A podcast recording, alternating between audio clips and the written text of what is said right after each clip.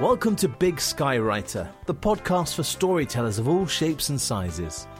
Whether you write novels, teach classes, or just tell your friends what you did last weekend, if you're a storyteller, this podcast is for you. Here's the host of Big Sky Writer, Clint Morey. Thank you, Mark. And thank you for dropping by to listen. I really do appreciate it.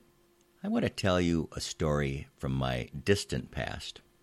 I had gone through two months of some very interesting times, but it was finally over. The interesting times being this thing the Army called basic training.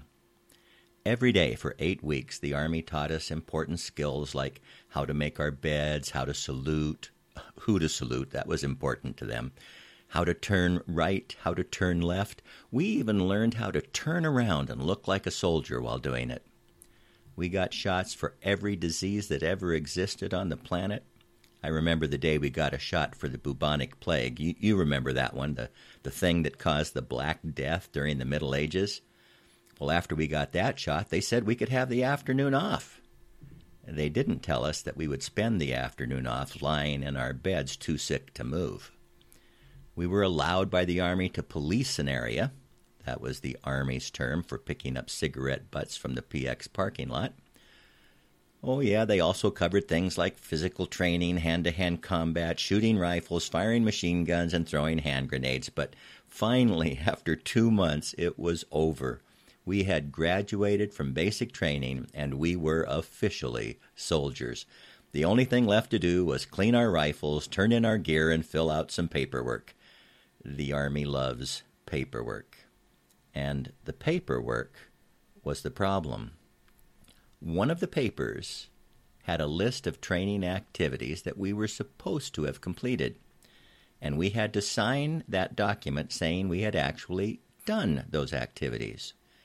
Now, I assume that was the Army's way of covering itself if we got killed in war. But the problem was we had this thing called KP. Every day, a few of the trainees, we weren't allowed to be called soldiers until after basic, a few of the trainees were selected to serve on KP. And that meant helping the cooks prepare meals, washing dishes, cleaning the mess hall after breakfast, helping serve food, washing dishes, cleaning the mess hall after lunch, washing dishes, and cleaning the mess hall after dinner. It was a long day. It also meant that whatever activities the rest of the unit was doing, uh, you just missed those. Well, I looked back at the list the Army had given me and expected me to sign. But as I looked at that list, I saw that I had missed some of the training activities because I was on KP. Now, I knew everyone else had the same problem, but when I looked around, no one seemed to be bothered by that issue. They just signed the papers and moved on to the next phase of their Army career as soldiers. But could I sign a paper that said I had gone through live fire training when in fact I was doing dishes and cleaning up the mess hall that day? I explained the situation to my drill sergeant, and I was actually glad he didn't yell at me. Drill sergeants had a habit of doing that. Instead, he smiled and calmly said, No problem. If you don't sign the paper, you'll just have to repeat basic training. Whoa, whoa, whoa wait a minute. Repeat basic training? Two months of practicing left face and right face, I looked back at the paper. I looked back at the other men, and they were all men back then in my company. Everyone else signed. Everyone. Repeat basic training? I thought about it for a few minutes, and then I signed. That was 47 years ago. I've signed lots of documents over the last 47 years, but only a couple stick out in my memory. I remember that day at the end of basic training very clearly, not because I made a wise decision, but because I knowingly signed my name to a document that was not true. It didn't matter that everyone else also signed. It didn't matter that in the scheme of things it was just a very tiny issue it did matter that it was a lie, and I had agreed to it. Proverbs has an interesting verse, chapter 12, verse 22.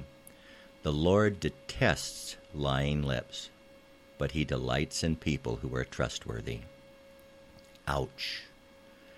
I share this story with you to remind myself and you to be careful with our words and our signatures. If you're like me and can look back on incidents where you were less than truthful, please know that God still loves you and has provided a way for you to deal with sins from your past. In 1 John 1 9, it says, If we confess our sins, he is faithful and just and will forgive us our sins and purify us from all unrighteousness. So please take care of those incidents in your past that need a little purifying. The King James Version says cleansing. And then set a goal to become one of those people the Lord can delight in. Remember Proverbs? He delights in people who are trustworthy. I hope you have a fantastic day I'm Clint Morey, the Big Sky Writer, and I hope you'll come by next time. May the Lord bless and protect you. May the Lord's face radiate with joy because of you. May he be gracious to you, show you his favor, and give you his peace.